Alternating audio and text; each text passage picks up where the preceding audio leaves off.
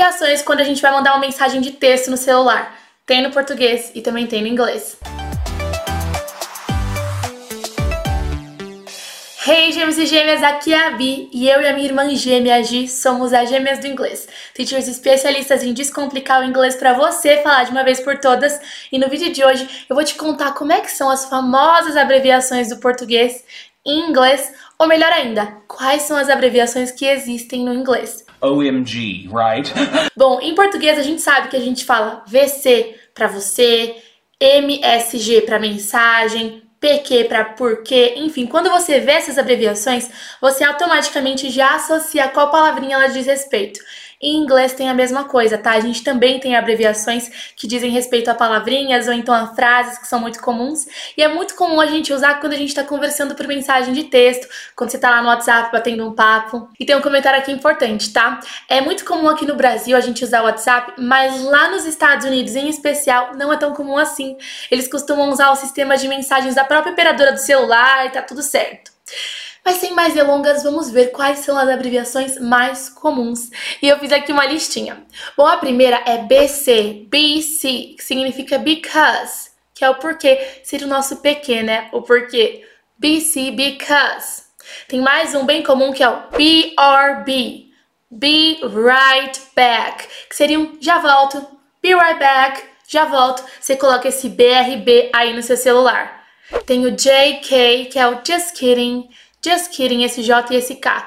Brincadeira. O NP também, que é o no problem. No problem, sem problemas. LOL, que é esse LOL, né, que é laughing out loud, que é quando você tá dando muita risada. Então, quando alguém fala uma coisa engraçada, ao invés de você colocar ha ha ha ou RS RS RS, você coloca LOL, LOL, L O L, pronto, a pessoa vai entender que você tá falando que aquilo é engraçado, que você tá dando risada por mensagem. LOL, right?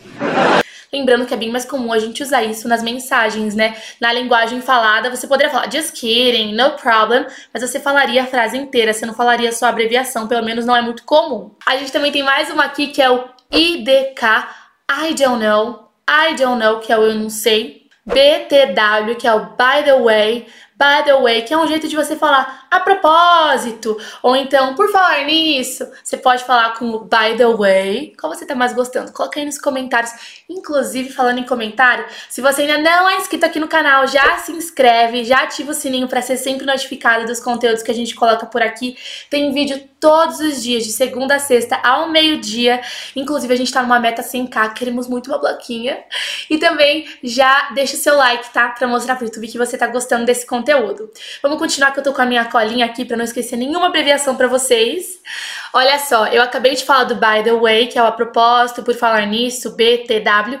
E também tem o ASAP, ASAP, que é o S, é A-S-A-P as soon as possible, que significa o quanto antes. Por favor, faça algo ASAP, as soon as possible, o quanto antes.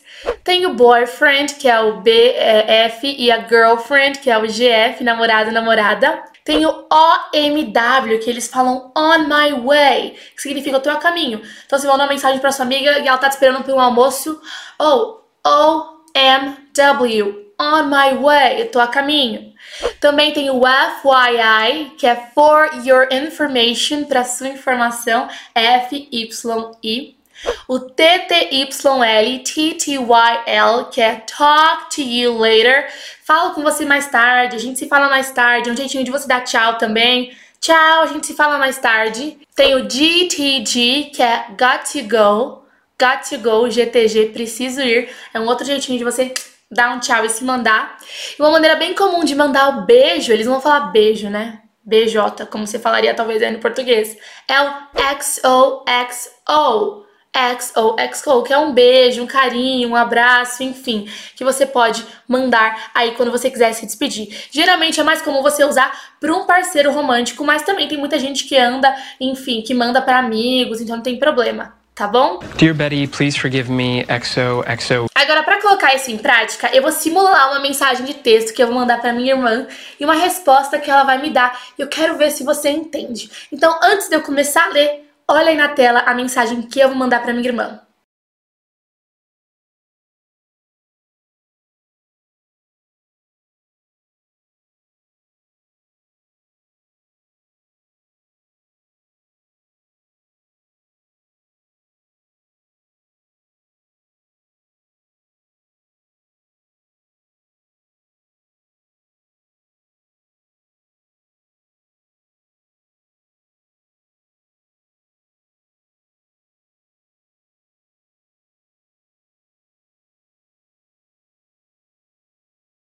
Bom, agora que você deu uma olhadinha, eu vou ler. For your information, Giovanna, para sua informação, I need you to come over as soon as possible. Eu preciso que você venha o quanto antes, because my boyfriend is going to have lunch here. Porque o meu namorado, ele vai almoçar aqui. And I don't know how to cook and need your help. E eu não sei cozinhar e eu preciso da sua ajuda. Então, olha só, eu coloquei o for your information, o as soon as possible, o because, o boyfriend, I don't know, tudo em siglas. Ficou bem uma cara de mensagem de texto, bem nativa. Aí a Giovanna ela me responde: LOL, ou seja, hahaha, tá dando risada. No problem. Esse NP, né? O no problem. I'm on my way. Eu estou a caminho, eu tô indo. TTYL, que é esse talk to you later. Falo com você mais tarde. Você percebeu como usando essas abreviações a gente conseguiu deixar a mensagem muito mais nativa? E lembrando que é muito mais comum usar isso na linguagem escrita, não na falada. Na falada você falaria o negócio inteiro. Então, para treinar, eu quero que você me conte alguma coisa, escreva alguma mensagem aqui nos comentários, usando todas as abreviações que você puder, para já colocar em prática, porque aqui é hashtag aprende aplica. Não se esquece também de deixar o seu like, de comentar aqui embaixo que próximos conteúdos você quer ver, mandar esse vídeo para todos os seus amigos, amigas, acompanhar a gente durante a semana no arroba Gêmeas do Inglês e a gente se vê no próximo. Take care!